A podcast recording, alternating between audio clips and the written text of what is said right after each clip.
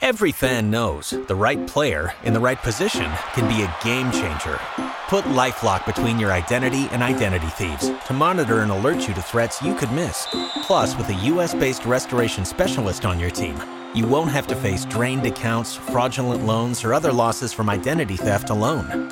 All backed by the LifeLock Million Dollar Protection Package. Change the game on identity theft. Save up to twenty-five percent your first year at LifeLock.com slash aware. Hey everyone, uh, we're going to start right on in here because we've got a lot of a show, and I'm going to be tag teaming with Russ in the middle of it. But um, we're going to get going. Here we go. It's uh, is this the W W E or something? Yeah, yeah. Tag team. Why not? Why not? Hello, hockey world. It's Wednesday. Man, it's been a long week. It's Wednesday, only Wednesday, December nineteenth, twenty eighteen. I'm Michael Agello, and I'm still drinking Tang. Uh, I'm Peter Tessier, and I'll never touch Tang. Oh, man. And I'm Eklund. You're watching Hockey Buzzcast on hockey buzz dot com. This is the podcast that comes every Monday through Friday to fill you in on the comings and goings in the hockey world, but today with less Flyers. Um, so we're going to start with, um, which everybody's happy about, uh, but we're going to start off with um, some Blues news. Well, um, and, and, Sabre, uh, and Sabres news. And Sabres news. But um, so, Mike, uh, fill us in on what's happening with the Berglund situation. Okay, Patrick Berglund was suspended indefinitely by the Sabres last weekend. Uh, very little has come out regarding the reasons why, but he apparently missed a practice, missed the team plane going to, I think, Washington. Um, so there was something going on, but we really didn't know what. Now, he only he does not have, uh, and I don't have these specific stats in front of me, but he does not have a ton of points this year. He had been with the Blues his entire career, and he started off the season uh, as either the second or third line center um, behind Jack Eichel and and Casey Middlestat, although they were trying to limit Middlestat's exposure being a nineteen-year-old. Um, but as the season has gone along, Berglund's role has been less and less, um, and I don't cover the Sabres. I don't watch them as much as I do the Leafs, but from what I understand, he was basically a, a, being moved from center to the wing, and then he was on the fourth line. So his role was declining. The backstory here is he had a limited no trade that kicked in on July first of this year. Um, and the reporting out there, some people were reporting that his agent dropped the ball and did not submit the list of, I think it was ten teams that he could not be traded to. And on July first, he was traded to the Buffalo Sabres. And this was the O'Reilly deal. And the reason that the deal happened on July first, even though it was probably agreed to before then, was because O'Reilly had a big signing bonus on his contract. I think, I think it was nine million dollars was what he was getting paid this year, and eight million dollars was the amount that the Sabres had to pay in signing bonus. So they paid the bonus, and then following July first, the trade happened.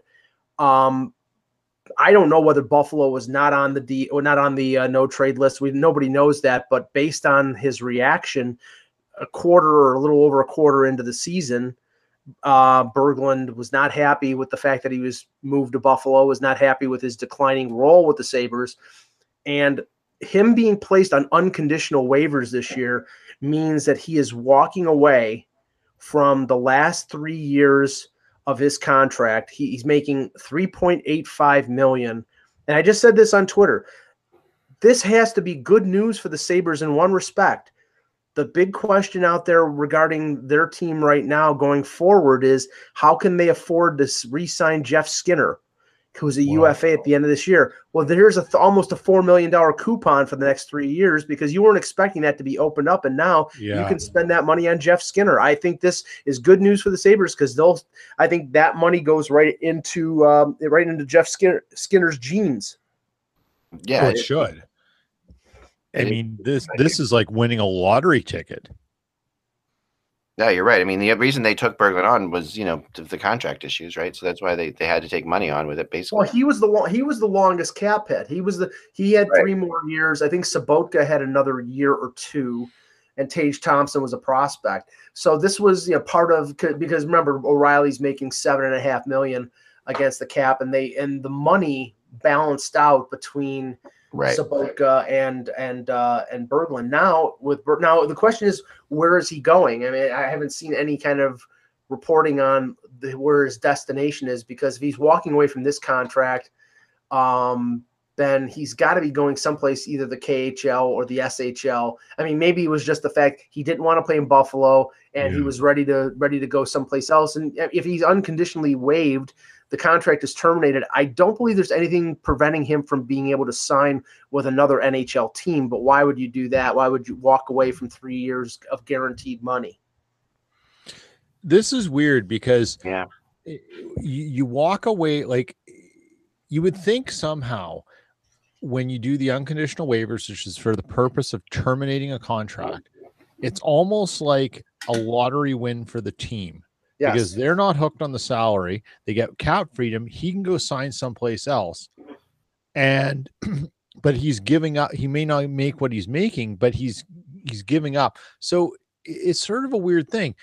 Like, should he be allowed to sign with another team? Well, the, the gain is for Buffalo, but the risk is taken by the player. So ideally, should, should the other teams care? No, because he's no. the player's giving up, so he could go sign with L A, and right. and, and and off you go.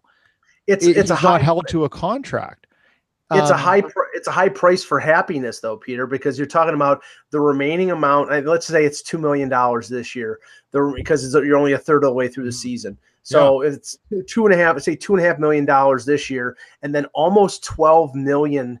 For the next three years, you're yeah. talking about fourteen million dollars. Yeah, it's yeah. it's a lot of money.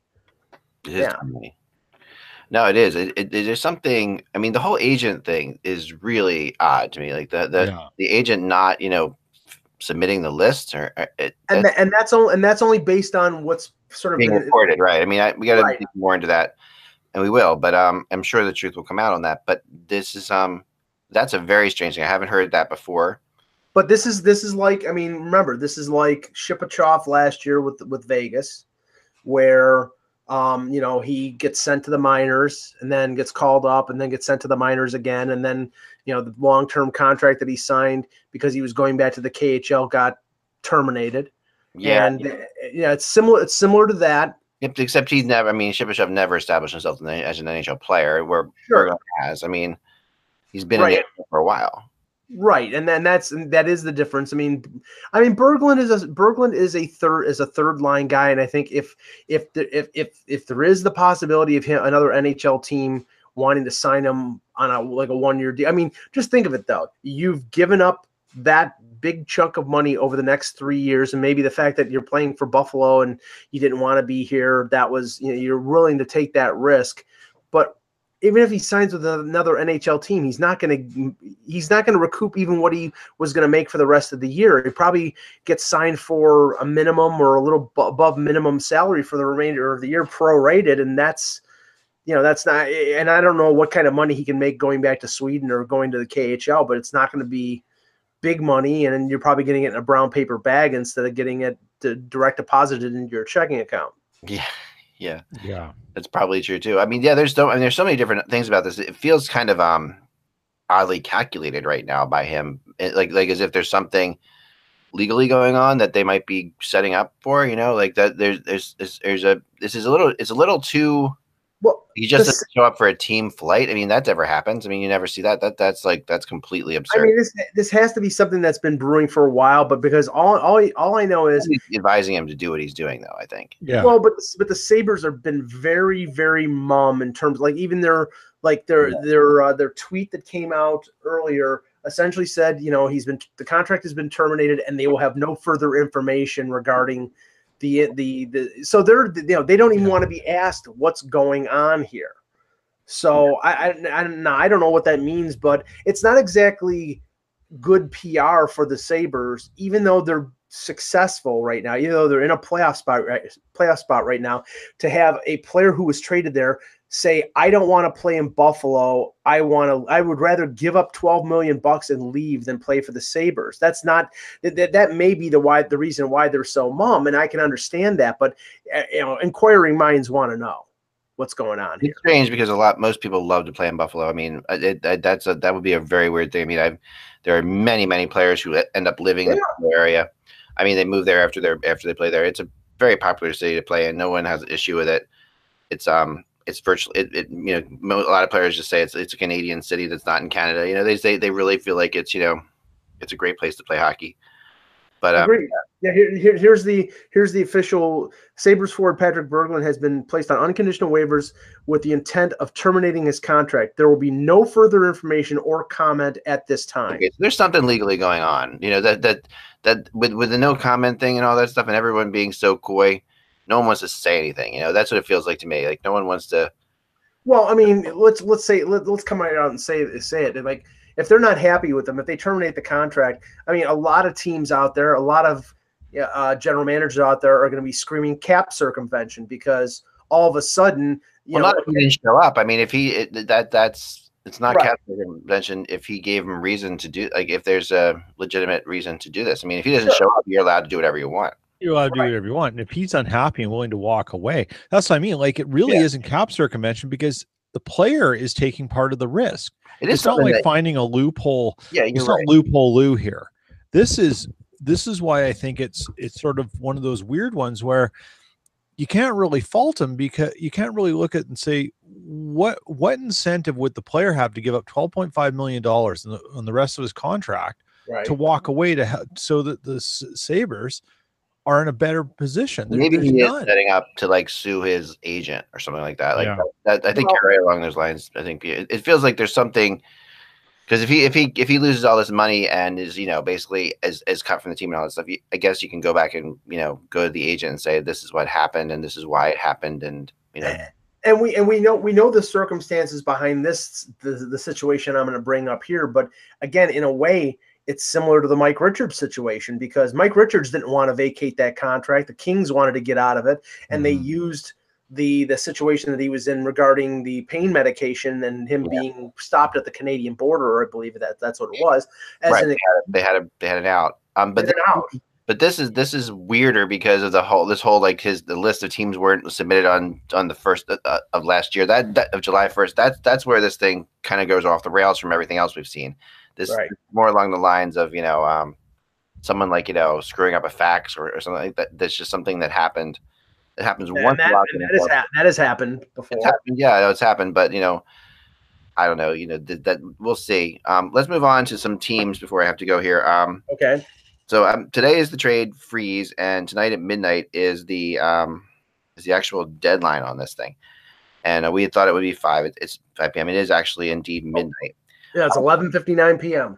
It's eleven fifty-nine p.m. Right? Um, you know, and then all then all players will know. They'll have the gift, like I like I said in my blog, the gift of knowing where they'll be for the next week. Um, yeah, the N H L gave them that for Christmas. Um, it's part of the C B A. It's it's in there. You can't get around it. Although um, if Brian Burke was general manager, uh, someplace the the the deadline would, or the uh, the freeze would already be in effect. Yeah, Burke used to believe like yeah. it, it, like it should be a week earlier. He would do all of his things before that. Um. You know, players appreciate that. Players obviously hate trade rumors. You know, they're they're circulating like crazy now in many different cities. Um, the teams I've been, there are a couple teams I've been looking at today, and and you know when I go at one fifteen, I'll be making more calls. And I have a meeting with one of these teams at one thirty. Um, the first team I want to talk about is the Pittsburgh Penguins for a second. Now, the Penguins are a team that when I talk to people right now, people who don't even usually tell me things, people who are very quiet about stuff and are very you know, hesitant to ever say anything, say, well, there's no question that the Penguins are trying to do something. That it's it's the weirdest thing. Like you'll hear it constantly now um, from different teams, teams in their division, teams not in their division, teams out west. Um, you know, Rutherford obviously has, has always been a great trader, you know, as we know. He makes great trades. Last year he made, I think, three trades on the trade deadline freeze day. Um, but, but they were all really small. They were they were minor, minor league A H L type deals that he made. No, it doesn't mean any yet today, um, but he has been been hunting around, and a couple names that keep coming up for him. Um, one's Michael Furlan, you know, out of Carolina, um, who I think is a pretty interesting pickup for the Penguins if they could grab him. I mean, that, that does give them another another. It's a, pure, it's a pure rental, but he's a big he's a big winger who's having some success with Carolina. But right, and imagine he could be a good he could be a good playoff performer for them. You know that they have to be looking. The other guy, and this one really kind of surprised me because he's playing very well for Anaheim, is Brandon Montour. Um, and yeah, we're, we're talking a complete. I mean, okay, we're talking completely different arena here because oh yeah, yeah, but. I'd be curious to see who would be going back in a potential Montour. I mean, it would have to be like a Jake Gensel or somebody like that. Because how about Phil Kessel? Let's throw Phil Kessel's name out there because I, you know me, I've always been one who like hates Phil Kessel rumors because I, I know think they're thrown out there just for fun by a lot of people. Um, but this is the first year where I have really heard a lot about him actually possibly moving somewhere. You know, um, so. And I've heard Anaheim as being a, a, a team that's that's very interested in him too. So well, you're talking about you're talking about a team that is coached by his one of his former coaches in Randy Carlisle, yep. and a team that needs offense. But yep. the difference in age, and this is this is let's just say this: Anaheim is deep on defense, but they're not that deep because they've given up Vatanen to New Jersey last year. They lost Shea Theodore to, to Vegas. Um, at, at a certain point, their the depth of their of their blue line is going to evaporate, or it's going to get to the point where you just can't give up a guy like Montour, who's one of their top four defensemen. Um, yeah. I I mean, it, let's just say this: if it was that, it would have to be bigger than just the one for one. It would have to be two or three for two, or something like that. But um, but that. From what I've heard, just from having my ear to everybody out there who I, I I read out every rumor and everything out there, Pittsburgh and Rutherford are definitely looking for defensemen. So Montour would fit, but there's yeah. a lot of other defensemen out there. I mean, I could see them go for some of these rental guys like Alex Edler from Vancouver or yeah. Easter or whoever. I mean, more trade deadline guys, you know. Yeah. Um, right. I mean, I think there'll be some suitors for Edler. Edler has a no trade clause. Yeah. Uh, right. But, and Benning has said he won't ask anyone to move it. But you know what? This may be Edler's last chance to get on with someone who could go yeah. for the cup. So we'll see, right? Right. Yeah. Um, the next team would be Saint Louis. Um, we've all talked about Saint Louis a lot. Um, the more I talk to people about Pietrangelo, the, the I just have to say the more I don't buy it, um, that he's moving at all. Like it, it's just – and I'm not one – you know, I don't like to be the negative – you know, I'm the last guy who wants to squash all trade rumors. But right. this this is um, – I, I feel as if there this may have been mentioned somehow in the Nylander talks when Nylander wasn't signed yet. That's what and, that's what Elliot Friedman said. Right, which and Elliot's always – dead on, so I'm sure it was, but that doesn't mean from talking to people that that that that Pietrangelo is still available. That was a very specific instance of a of a discussion going on for a specific, specific player.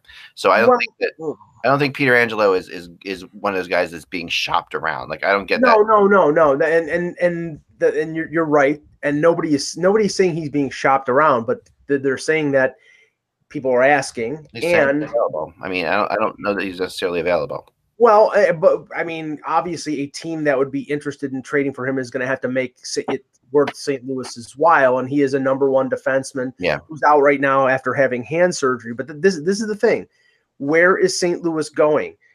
I mean, it, it, I know that Russ and I were talking about this, and he said, "Well, they're not in cap cap jail, but they're clearly looking to shake up their core.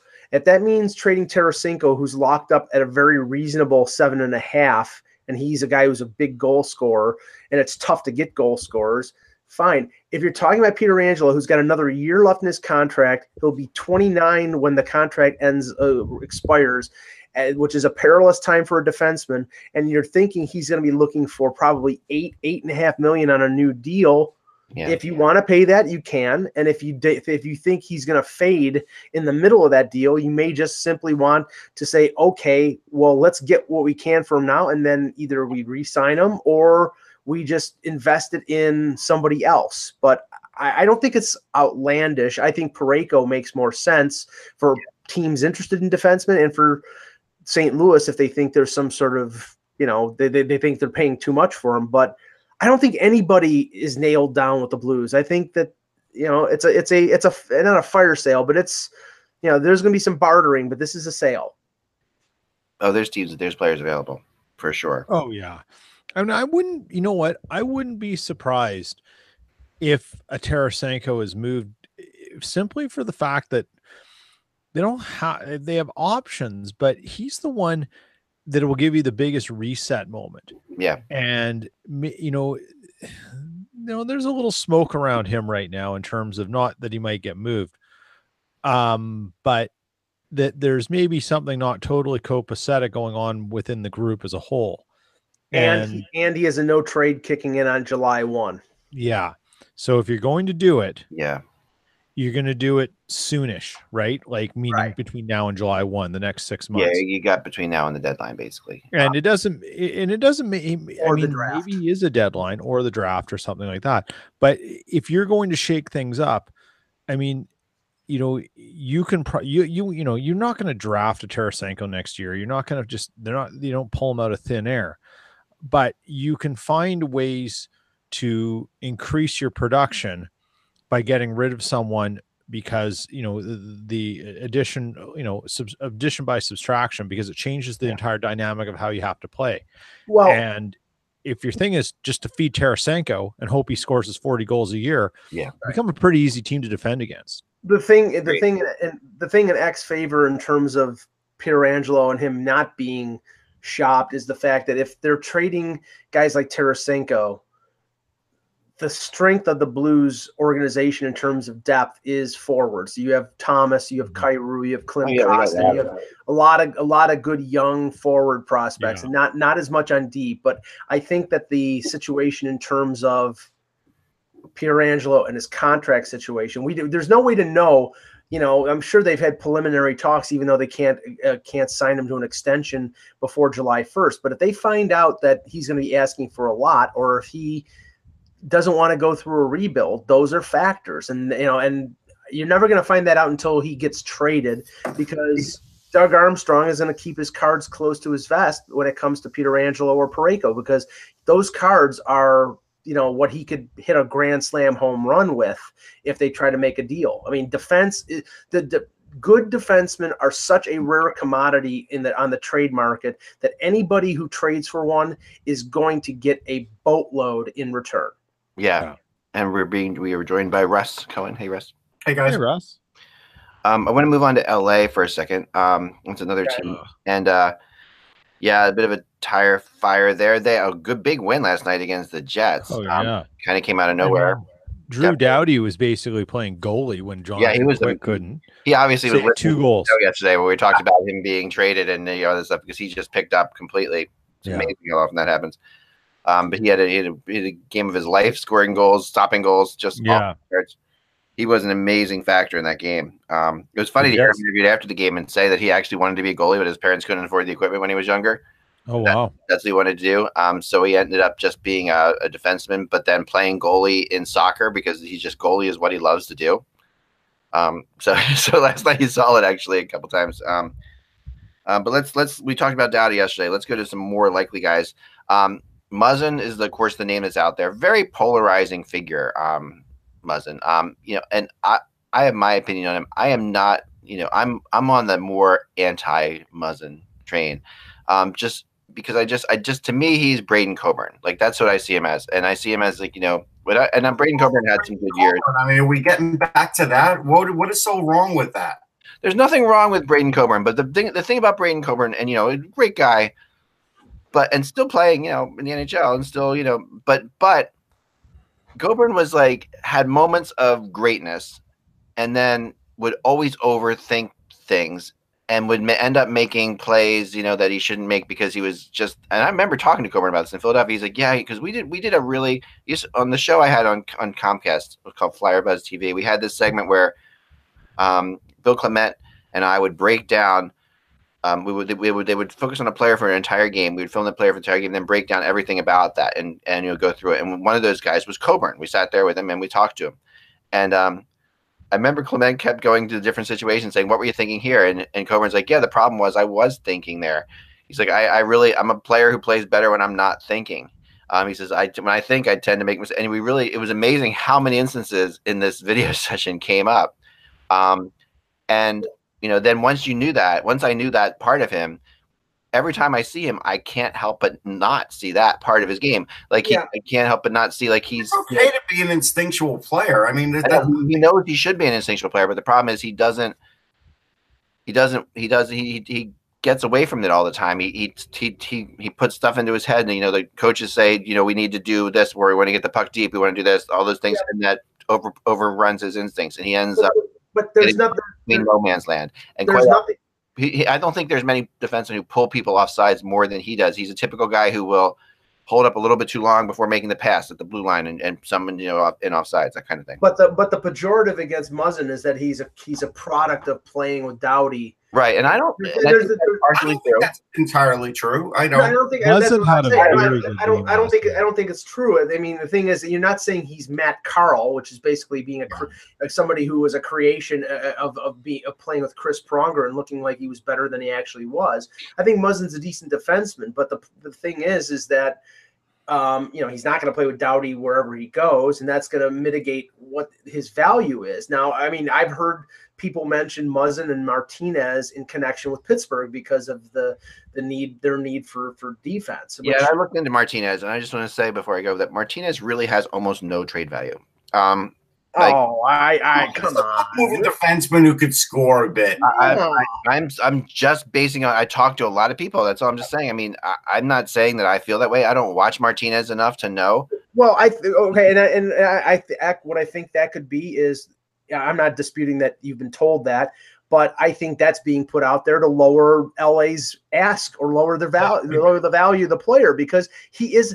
You know, he is a valuable defenseman. He's a top four defenseman. He's not. He tells me that he's lost steps, that he's getting slower by the minute, and that's okay. that's what people that's what people keep saying. So it's like, you know, if he doesn't have speed, he is a puck moving defenseman. That is his game.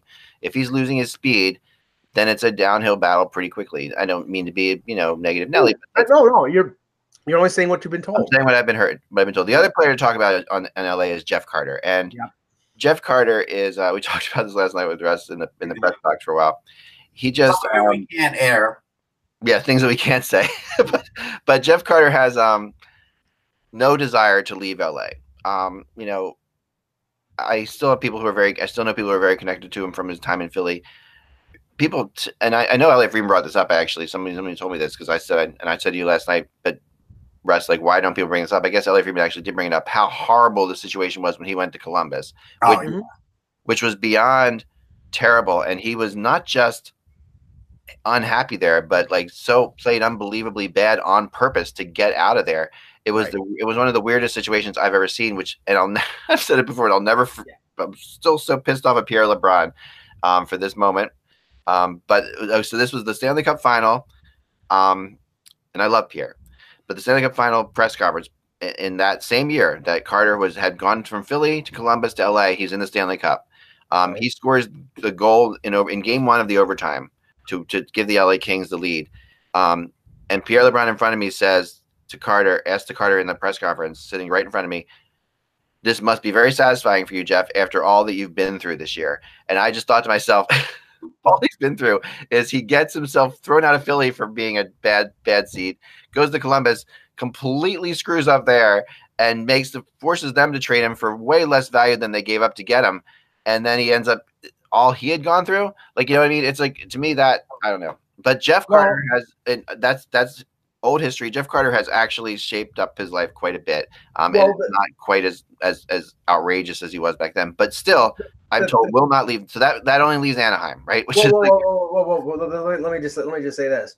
What Friedman said, cause I, I listened to yeah. it was that if a team is interested, and he, I think he mentioned Boston as a team that was possibly interested because Boston is looking for a, help up the middle. Montreal that, tried to get him. Well, that that whatever team it is, they better talk to him or better get permission from the Kings to talk to him before they make the deal for the very reason that you just mentioned, because yeah. he could be a detrimental effect to that team if they trade him, and and, and you know, basically like he won't play for that team unless. You know, it, It it's seems a, like Boston is interested in everything but making good pizza.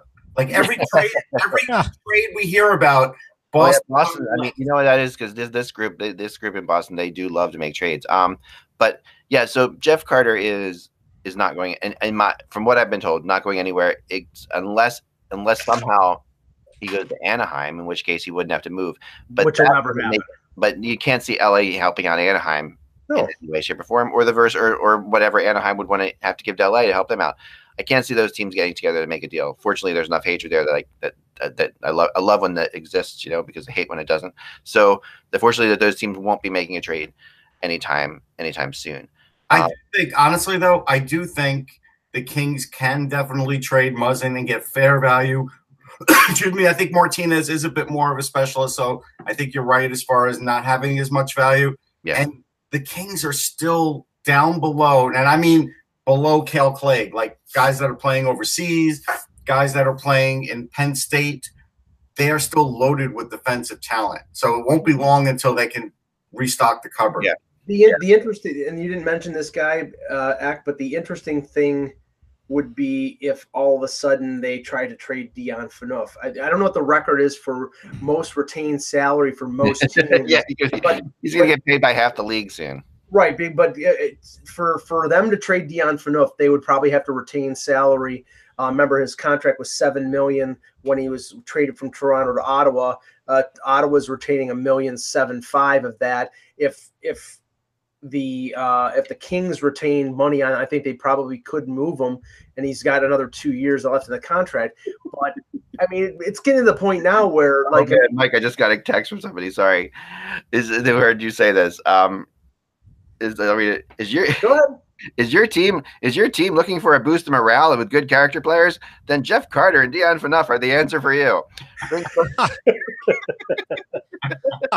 That's for an N H L person. Yeah. Yes. And if they well, don't work, bring in Evander Kane. Guys are legendary. Sorry, let's just say it like well, let's just say this. Dion Phaneuf will never waive his no-move clause if he ha still has it. According to Cap Friendly, he does. If he, if he still has the no-move clause, he will never waive it to leave L A for one simple reason. His wife is an actress. There, there have been rumors about him going to L A. Now that he's there, you think he's going to waive it? Not a chance. Girl Next Door is an amazing movie. Let's just throw it out that there. It's a good movie, but actually, so Dion Phaneuf is actually in a on a D V D in something called the N H L Just Like Me, The Legends. I, I know. know. It was made in two thousand seven, so clearly uh, that's been proven to be false. Oh, my God. But here's I, I, who's in this. You sure he didn't produce it himself? No, but here's who's in this. Scott Stevens, Peter Forsberg, Pavel Bure, Mark Messier, Dion Phaneuf, Evgeny Malkin, Alexander Ovechkin, Ryan Getzlaf. So which one doesn't okay. belong? Which one? Is, that's what to say. Which one is the square peg in the round hole here? Excuse yeah. me. We're talking about a player who once told two guys who were taking him out to dinner. You guys know this story, but I'll tell it again. The two guys were taking Dion Phaneuf out to dinner to talk to him about treating the trainers nicer. You know, yeah. because he's like, you got to treat the trainers nicer around here. And Dion. And this player standing up and saying, "When you're an all-star, you talk to me." And he left. Okay, this is what we're this, this, this is what we're dealing with. You can pick up this D V D now for six bucks. It was what's the what's the name of it again, Russ? It's from the N H L. It's called "Just Like Me: The Legends, The Next Gen." Okay, so this is right after Dion scored twenty-one goals, I think it was. As a, you know, oh, yeah, he was an Norris Trophy candidate. Because everybody thought he was the next Scott Stevens at that point, you know, the next big I thing. Guess Scott Stevens might be talking about it on that. But sometimes, you know, you don't, you think you don't know what you're talking about. I know a lot of you out there, might not watching, but, you know, reading or whatever, don't think I know what I'm talking about anyway. But I really, I, I want to sit back and I say that, you know, when Dion Phaneuf was made captain by Brian Burke, I could not understand what the hell was happening. Okay, that was just completely, that was a moment. And it was, but it turned out to be typically Burke reclamation idea that you give somebody, who you, it's like you give the worst kid in the class the most responsibility and see what happens, right? So that anyway. team was so bad that he was the only logical choice, but they did it too quickly. that is when you're, when you're, I, I don't want to talk about, I don't want to talk about it. I want to put that, that team in the, in the, in the uh, scrap heap of history. Um, sure Phaneuf's going to kill me when he sees me, but yeah, I'm sure. Anyway, let's move on to one more team before I go, and that would Chicago. be the Philadelphia Flyers. Oh. Because I wanted to get uh, – so uh, the Flyers – Is there anything worth talking about with the Flyers? Really? Flyers no, trade, no, no, no not. We're talking about teams that I'm – teams I'm kidding. That I'm they get talked about every moment now. I know. I'm talking about them less today, but um, they, goalie's their number one concern. Um, obviously, they're looking to get a goalie. There was a lot of interesting things that flew around. Wait a second. Everything is right. Everything is beautiful now. Carter Hart is on the scene. No one thinks Carter Hart's going to be the goalie for the rest of the year. Um, he had a good good game last night, but you know, against a, against a really bad Red Wings team. Okay. It does uh, show how great Jimmy Howard was. Remember when oh god, yeah. Kevin that, told us that. Kevin said a couple weeks ago, like I said, hey, Jimmy Howard's having a good season, and he doubled down on that. And I know we all probably thought, all right, he gets to see him more. Now we sort of understand after last night. When Howard when Howard leaves after the and isn't on the bench after warmups, of course, that all sorts of speculation goes flying through the arena.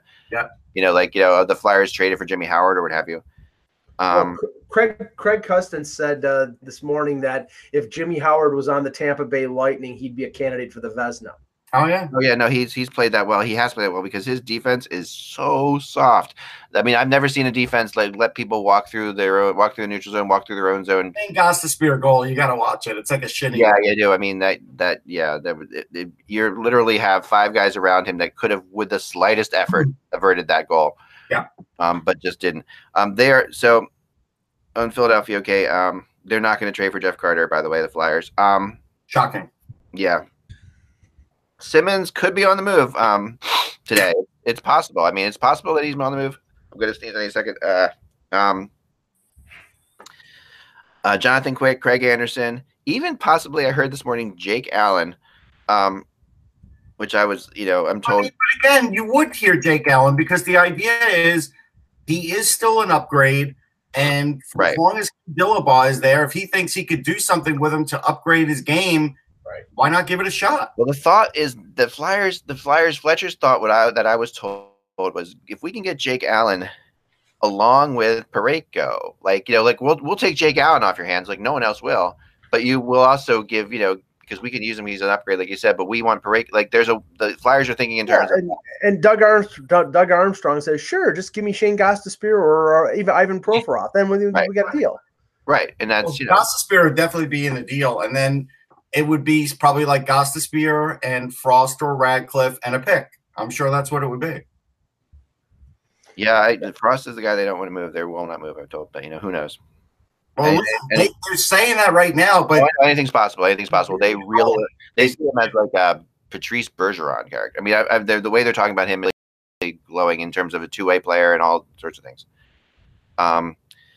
So that's it. You know, uh, the Canadians, okay, real quick, the Canadians, um, the other team I'm looking at, um, like I said, they did they did make a call about Jeff Carter. I can't see that working. Um, they also talked to Pittsburgh about Derek Brassard, um, I was told. I could see that. Actually, that makes sense. But I could see that, but the thing is, it sort of goes counter to what we're talking about earlier, where if they're adding a defenseman, Pittsburgh thinks they can patch things up, make a second-half run, and do what they did a couple years ago and get yeah. back into the Stanley Cup race, you know, with Matt, with Matt Murray sort of straightening himself out. If you trade Brassard, you really don't have a number three center, which has always been a key for them after Crosby and Malkin, so you're sort of taking from Peter to pay Paul, and I, I don't know if that works. Yeah, and someone said to me, you know, that they heard, they heard in this, I don't know how this is possible at all, that, that Pittsburgh has considered um, trying to grab Shea Weber out of Montreal, which is like, I don't know how that's possible con contractually or anything like that, but it was an interesting thought, you know, like if the Penguins I'll, were, I'll, I'll tell you how it's possible. Chris Letang goes the other way. Yeah, yeah. They're not doing that right now. They're though. not doing that. But you know, the Penguins are... are going to be, you know, like I, like I said, I started this whole thing off by saying the Penguins are the most interesting team to watch right now, trade-wise, and they are, you know, so we have to keep an eye on them. They, there are all these other teams that are trying to make moves are all talking to the Penguins. Yeah, and I still think the Penguins are starting to trend up now, so if they make one more move, they will definitely be trending up. I have to go. All right, we'll, we'll continue. continue. Thank you, Russ. Thanks, thanks, Peter. Thanks, guys. And uh, check out, you know, Hockey Buzz, Hockey Buzz throughout the day. We may have a special announcement for our Patreon people later today. So okay.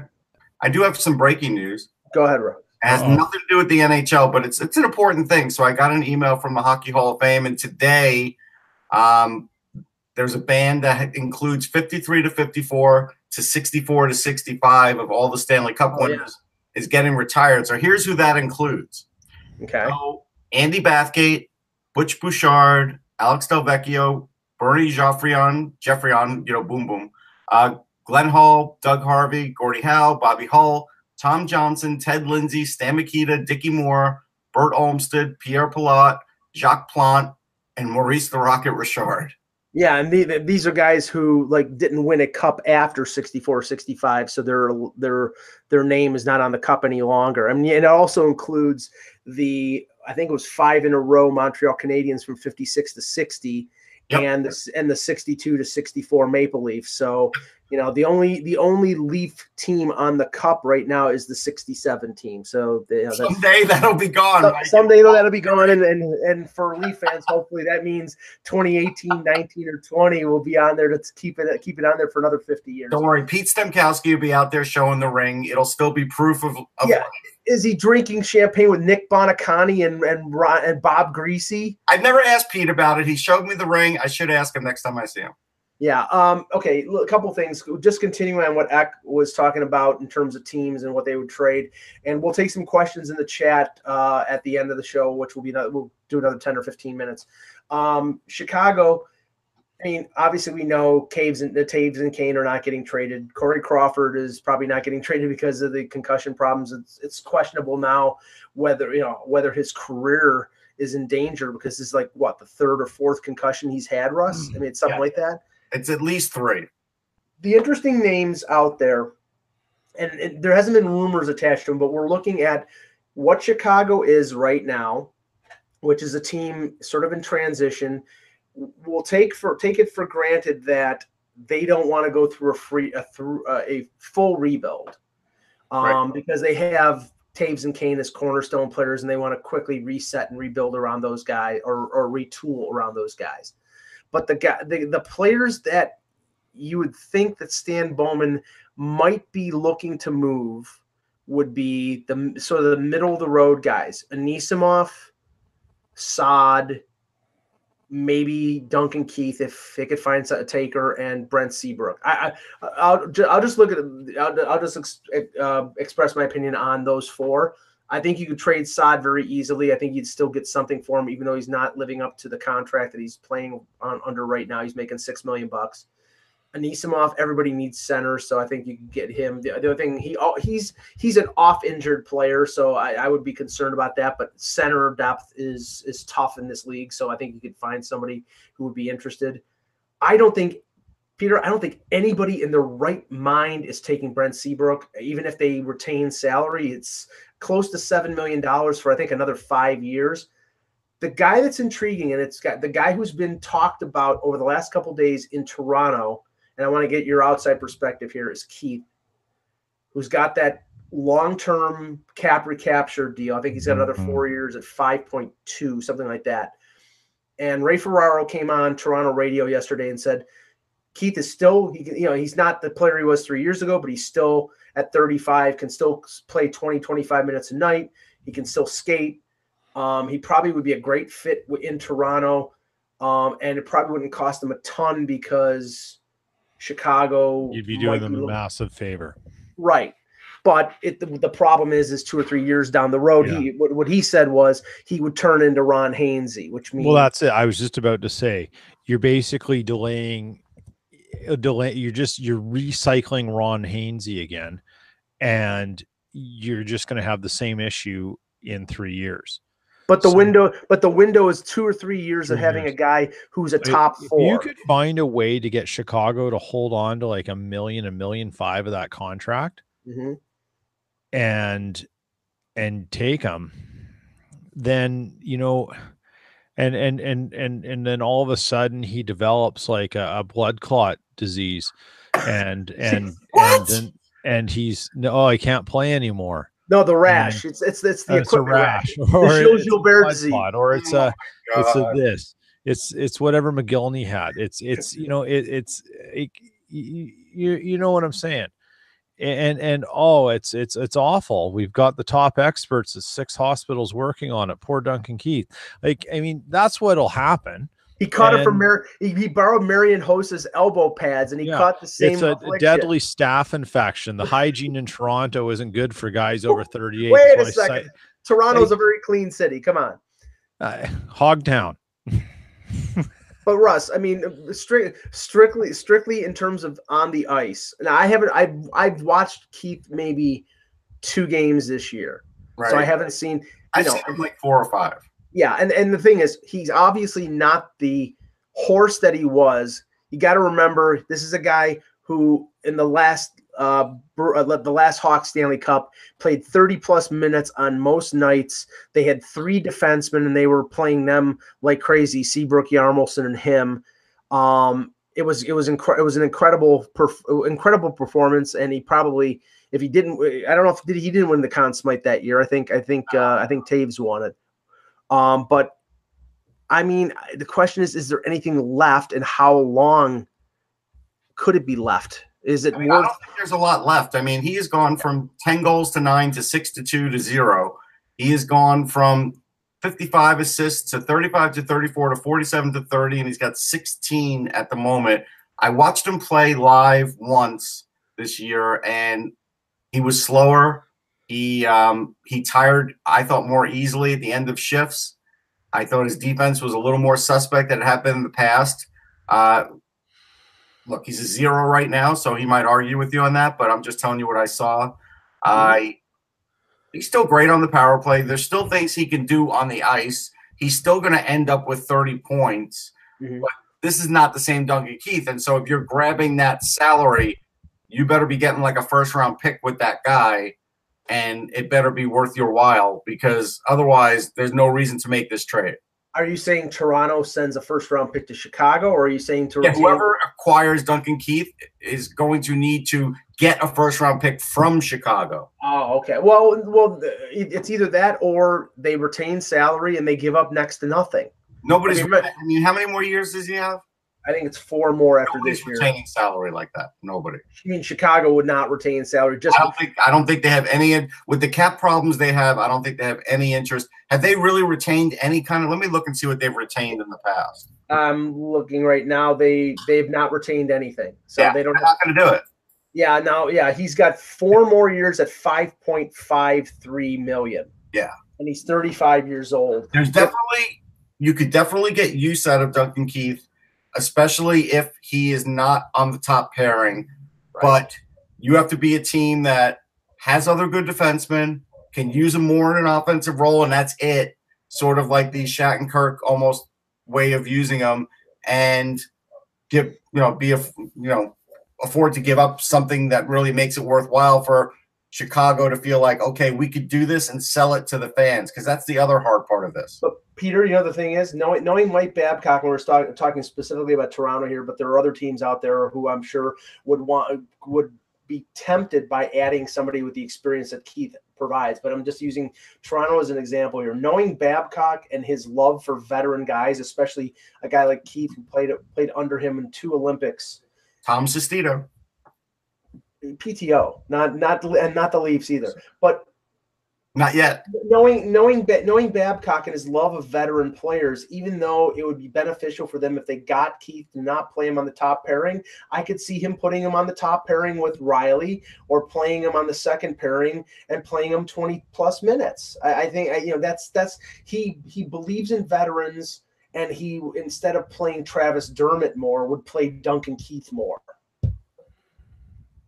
Sorry, so, what was your question there, Mike? No,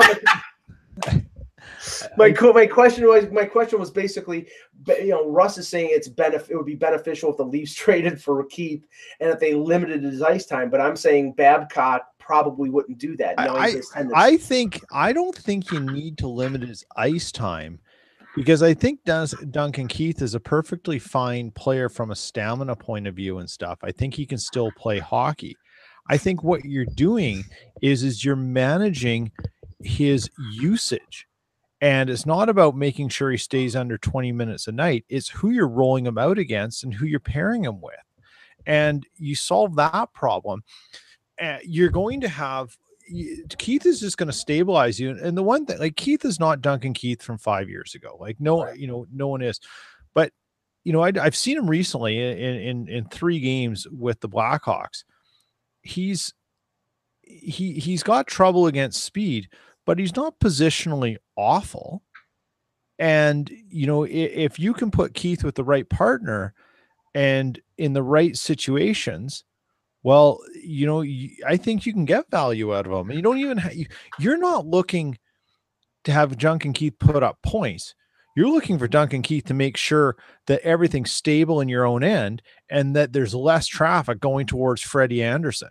That's what you want Duncan Keith for. I do. He's not going to start knocking guys down as they enter in, but he's going to be positionally sound. He's going to solidify air. He's going to be better than what you have. Yes. And if your window is two to three years, then it's not a bad play. Yeah, it's all. It's, it's all. Just a, it's a it's salary all, play. That, and it's all in, really in the hands of Keith and whether he wants to go someplace else and win another Stanley Cup or whether he just wants to stay in Chicago, because he's going to make his money one way or the other. But you know, if he wants to, if he wants another chance, because he's had, he's got three cups now. If he wants, I mean, he's already in the Hall of Fame in my eyes. Right. So it's a question of whether he wants to win one more and and and uproot his family and go go to another place, or whether he wants to stay where, where he is. And he may want to stay where he is. And if that's the case, then they, you know, then I then it's a it's a good thought. But maybe, you know, the the Leafs uh, and other teams are looking for veteran defensemen. Will, Here, will here's an update.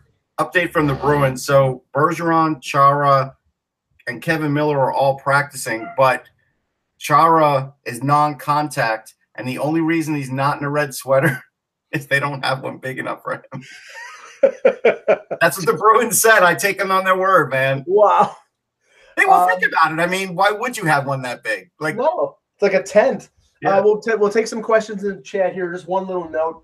Um, the Edmonton Oilers lost yesterday to Saint Louis four to one. In the game, uh, forward Jujar Khaira and Vince Dunn of the Blues exchanged cross-checks. Yeah. And uh, Khaira got a game misconduct for a cro- the cross-check, and he's going to have a hearing with the N H L Department of Player Safety. I haven't seen this. I'll look at it after the after the – but all I know is this. Based and Dunn on, got fined uh, like nineteen hundred bucks.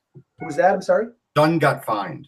Okay, so it was – but – the funny thing is, and I've heard some talk about, about the Oilers, uh, that Hitchcock is really asking his big players, his depth forwards, to be extra physical. And that means Cassian, that means Lucic, and that means Khaira. And it, Russ, it seems to be like two thousand ten thinking in two thousand eighteen. And I, you know, that's after, what you get when you bring in a Hitchcock. I mean, you know, that's that's part and parcel. So I'm not shocked at that. I, I mean, right now I think he's slightly over five hundred. Yeah, since he's come in. I mean, so, you know, for all we know, the Hitch bump is over. Like, we don't know yet. Right. They, he went five, two, and one. Now they've slipped back a little bit. And I know in the last couple of days he was he was uh, chatterboxing about uh, the officials not yeah. uh, calling calling stuff on Connor McDavid. It's like, or, or the, the, you know, people taking liberties against McDavid. And I'm like, that that's, that's an act of desperation. I mean, where you're like, most of the, most of the uh, officials that he could have any kind of leeway with, or uh, that would really care, have retired. Like, that's, I mean, at this point, like, he has to just coach their way out of it. And right now they're hanging on. Dallas is on their heels. Minnesota's on their heels. It's real close, right? They're all, Even even Vancouver, amazingly, is hanging in there. It's early, uh, but still, that's where they're at, and they're still at a deficit. They're eight, nine, and two away. They're six, three, and one in their last ten. So there was definitely an improvement. Yeah. It's a long season still. They could well, still they could either rise to the top or drop out of it. They could. Well, I'll tell you something right now. I mean, it's not even January first, and I think you can put on at least two hands the number of teams that I think definitely are sellers at the deadline, and we just talked about a few of them. But I think you can add New Jersey to that to that list, although oh, yeah. I, I don't know who they're going to sell, but, you know, maybe – It might be Corey Schneider now. Well, I don't know. Kincaid got hurt yesterday. He he got bumped into by his own defenseman, and they took him out in the third period and put Mackenzie Blackwood in. So I don't know if it was yeah, just – Yeah, that'll be, that won't be like – the rest of the year. No, no, no. But I'm just saying, and it, you know, they've been riding Kincaid very heavily, and and Corey Schneider is unbelievably oh fifteen and three in his last eighteen starts. I mean, here's I'm going to give you the line that Ralph Kiner once heard: "They'll be in last place with Mackenzie Blackwood and Corey Schneider, with him or without him." Without him. All right, uh, let's take some questions. Russ, uh, check check the chat. All right, let me check the chat, as Mike said it. Check the chat. Yes. All right. Oh, by the way, Matt Harvey signed with the L A Angels of Anaheim.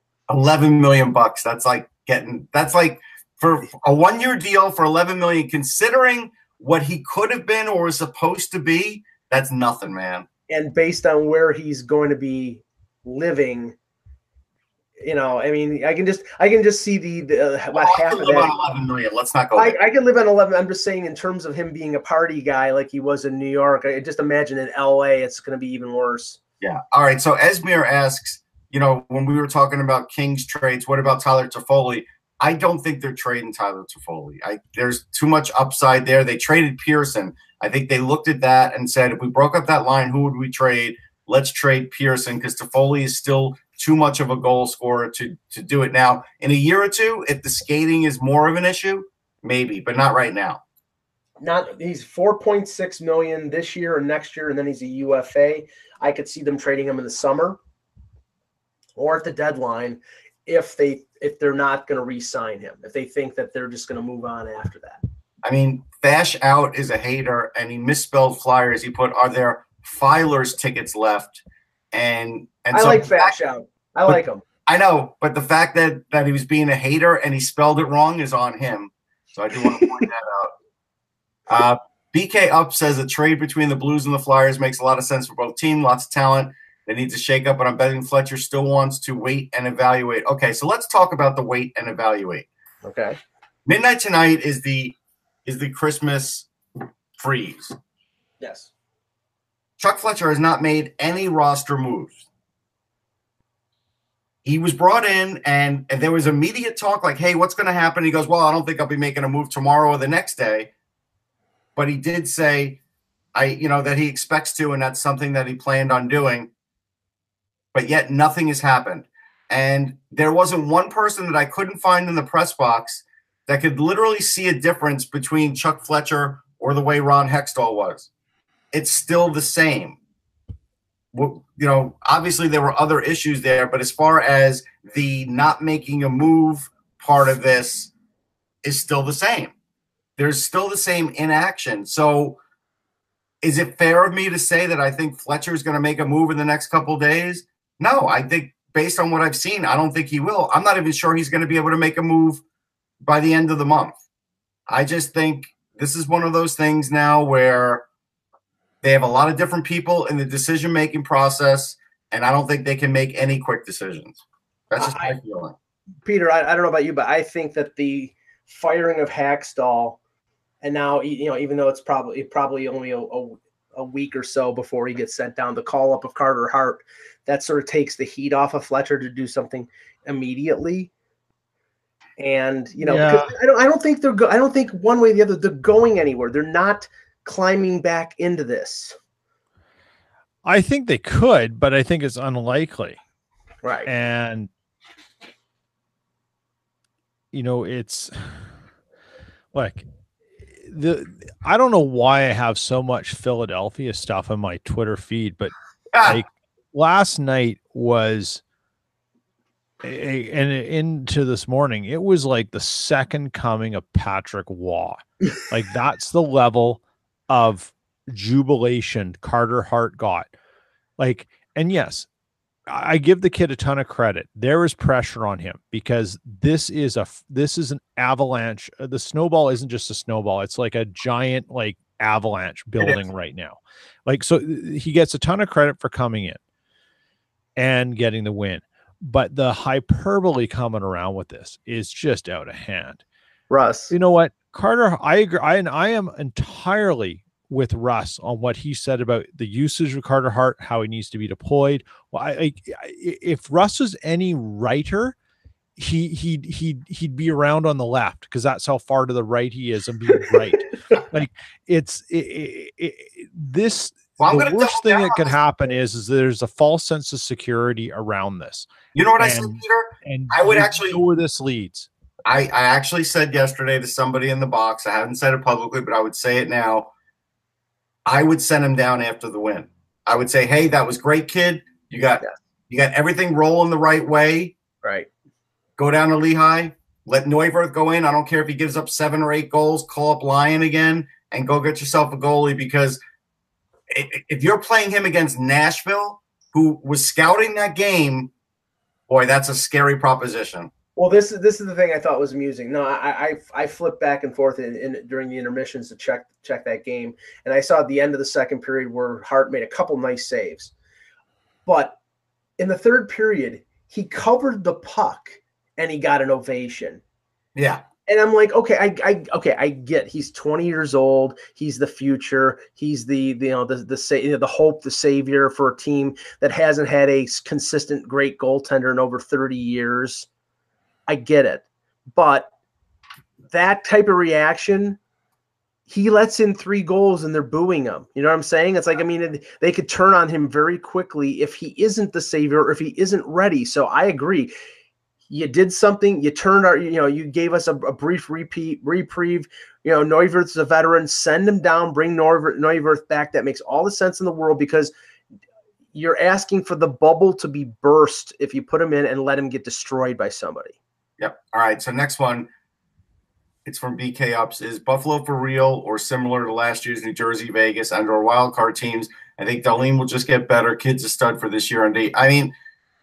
I think they're for real in the sense that mm-hmm. Jeff Skinner is playing the best year of his career. If he keeps that up, they'll make the playoffs because he's outscoring the Carolina Hurricanes practically on his own. What I mean, it depends on what his definition of for real is. I mean, if you mean for well, real, I think for real is making the playoffs. Yeah, if, if if if you're talking about making the playoffs, I think they're for real. I think they can be. I think they'll be a wild card. I still think Boston's going to end up in the top three, especially yeah. if they get all their guys back.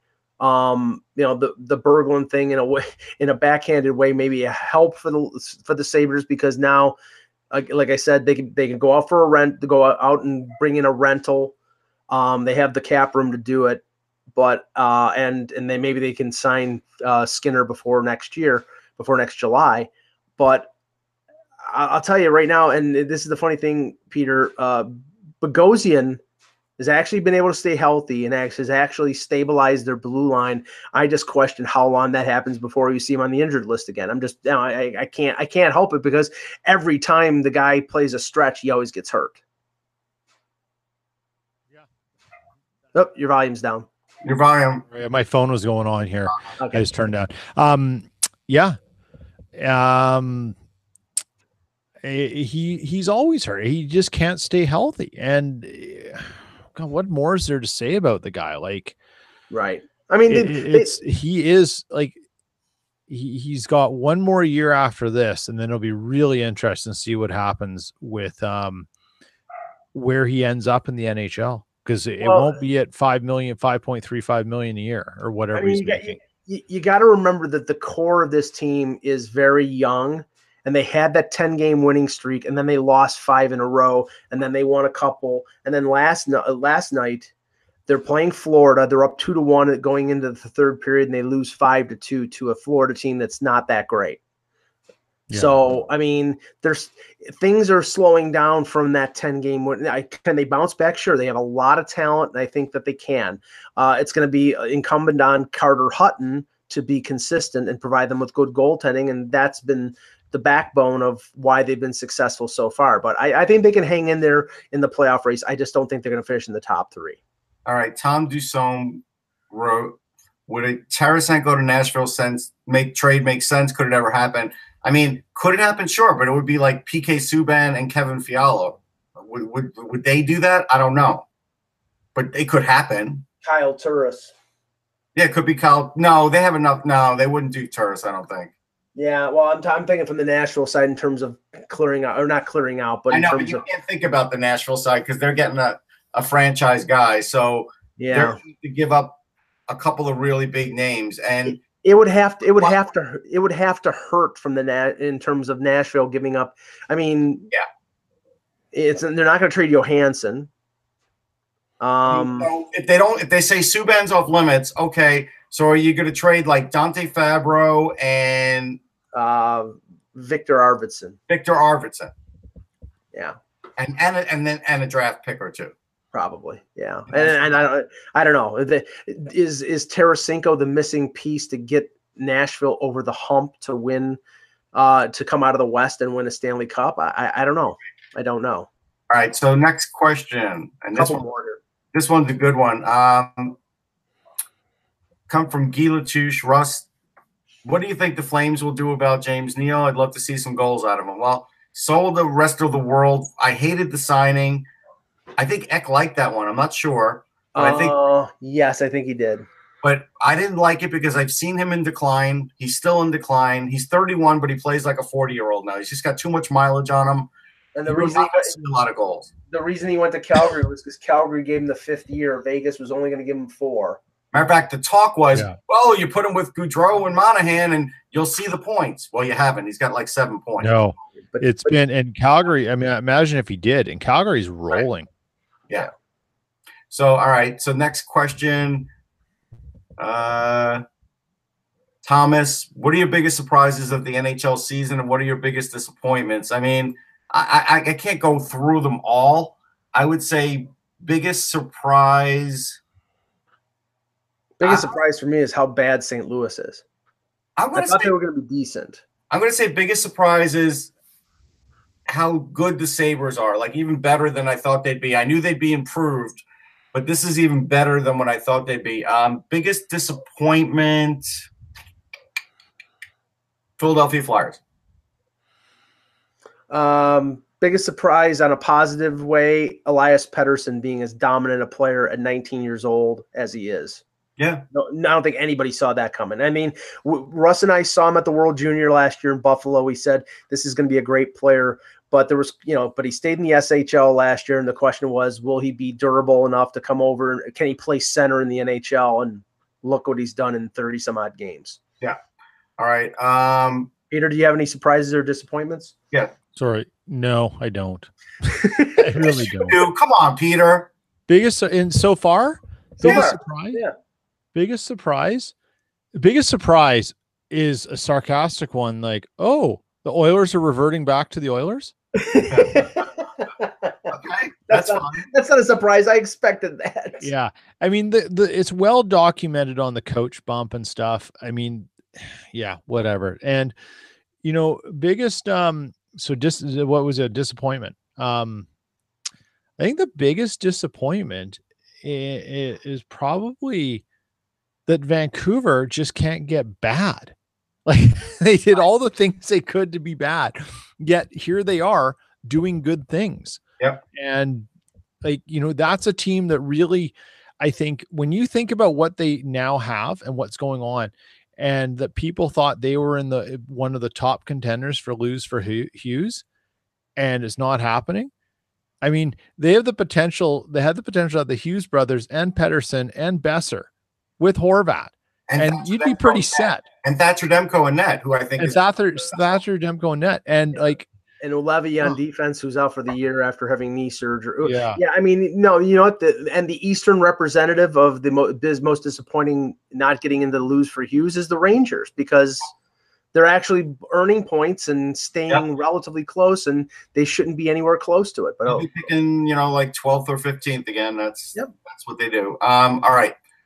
Next one, Tom is asking, interested in a Ryan Murray trade to the Maple Leafs, Gardner plus for Murray. I don't think Columbus has any interest in trading yeah. Murray. He's too good defensively. Why, why would why why would why would Columbus trade for a guy who's going to be a U F A? I mean, Kyle Dubas came out Monday and essentially said we would like Jake Gardner back at our price, but if we can we, we can only divvy divvy up the pie so much, which means if Jake Gardner wants to make the money that he can make in free agency, he's going to make it somewhere else. If he stays in Toronto, he's probably not making more than five million a year, and I don't think he's going to do that. So he's an own rental. They're not going to trade him. They're going to keep him, and they're going to let him go. And, I, and they, they didn't they, they didn't learn their lesson from J V R and Bozak. But this year, where they think they're a Stanley Cup contender, and they may be right, it makes more sense to do it than than last year when they weren't a contender and they kept J V R and Bozak for no reason. All right, two more questions because B K Ups thinks Peter wants to leave the show, like he's done with it. uh, no, I just got I've got a bunch of messages coming. I got to make a phone call. Business yeah, comes see, in. Yeah, see, B K, yeah, see, you don't know. All right, Two Dope yeah. wants to know, did we talk about Patrick Berglund? Uh, yes, we did at the very beginning of the show. At the beginning, but if you slept through it, he's gone. He's been terminated. He's not going to get paid. Could he still play in the N H L? Sure. I think what will have to happen, though, is he might have to fire his agent because of everything that went on. Because now if you're another team that wants to pick up Patrick Berglund, how do you know if this is going to happen again or not? I would first thing I would ask if I was a new agent and or if I was a team that was interested in Berglund, I would want to know if I'm on that list or not. Because if I'm on the list that he doesn't want to be traded to, I'm not even talking to him. Yeah. All right. I think I think he's going to sue his agent, so we'll see. um, and then last, last one. one was it was up here, so I got to find it again. B K Ups asks, who will be the biggest buyer at the deadline? Cap space, G M willing to spend on the cusp of a cup. Uh, you know who the biggest? I mean, by biggest buyer, do you mean not making a trade, just getting a guy for draft picks, or just biggest trader? I think the biggest trader will end up being Chuck Fletcher because he's going to have all the pressure in the world on him to make things happen. So well, I uh, think he is going to be the biggest trader. Well, I think. Well, I think he'll, oh, get, oh, get me here. Hold on, hold on. Okay. The echo always goes away after I mute it and bring it back. I think Fletcher will be the biggest, one of the biggest sellers, I think. But he's going to be a buyer too. He's going to do both. How is that? that, that I, Mike, dumb. He's going to do both. He I, is. I know, okay, he's going to do both. It's stupid, but okay, be my guest. Um, I, I, I mean, I, you know, I, I think, I think the Leafs are going to be one of the biggest buyers. They got six million dollars in cap space. They haven't put Nathan Horton on L T I R. That means they can put up, have almost over ten million in cap space for this year. Um, Dubas said that he's looking for players who have are not rentals but longer term, so that might make, make it bigger deals. I think they're going to still trade for a rental or maybe two. They got the space, but there are, I mean, other teams. I mean, I think ten million they can buy a Canadian Tire franchise, and then John Tavares could start doing commercials for them. He's already doing commercials. He's doing commercials for a mattress company where he's sleeping at center ice with the mattress. I, lo oh I love it. God. They, I love it. Something he couldn't do on Long Island, which is crazy because he was in the New York market. Him, That's him, hilarious. Him and Jonathan I mean, Taves are doing are doing ads for N H L Network that are cringeworthy. Oh yeah, no, oh, those yeah. Those they're so bad. Not, not as horrible as the Sherlock Holmes, whatever it is, um, oh. trailer that's out there with Will Ferrell. It's just, it's brutal. Is it Holmes and Watson? It is yeah. brutal. I'm sorry. Like I, I, I liked the Sherlock Holmes with Robert Downey Junior and uh, and oh, we all uh, did. and Jude and Jude Law. Oh, yeah. This this thing that they're putting out with Will Ferrell and John C. Reilly isn't uh, isn't suitable for the for the end credits. Let alone, uh, it's just terrible. I do want to say, though, the best commercial ever for a hockey player was Wayne Gretzky did a Canadian McDonald's commercial where he actually wrestled Bret Hit, the Hitman Hart. And I interviewed Bret Hit, the Hitman Hart, and he, we talked about it. And he said Wayne Gretzky knew nothing about wrestling and certainly was not ready to be thrown around. And so he had to show Gretzky a few things just so he wouldn't get hurt in faking it. Wait a second. You mean he didn't have Dave Semenko there to wrestle for him? Nope. He was all on his own, man. He and the Hitman. Okay. Great show, guys. We'll be back tomorrow with another edition of the Hockey Buzzcast for Russ Cohen. And, and by the way, uh, stay tuned for Ak uh, and check out his blog because there's going to be some sort of special announcement regarding our Patreon subscribers. So keep checking yeah. back at that. Uh, for Peter Tessier, for Ak, for Russ Cohen, I'm Michael Agello. Thank you for watching. And remember, without the buzz, it's just hockey. It is Ryan here, and I have a question for you. What do you do when you win? Like, are you a fist pumper, a woohooer, a hand clapper, a high fiver? I kind of like the high five, but if you want to hone in on those winning moves, check out Chumba Casino. At chumba casino dot com, choose from hundreds of social casino style games for your chance to redeem serious cash prizes. There are new game releases weekly, plus free daily bonuses. So don't wait. Start having the most fun ever at chumba casino dot com. No purchase necessary. V G W Group. Void where prohibited by law. See terms and conditions. eighteen plus.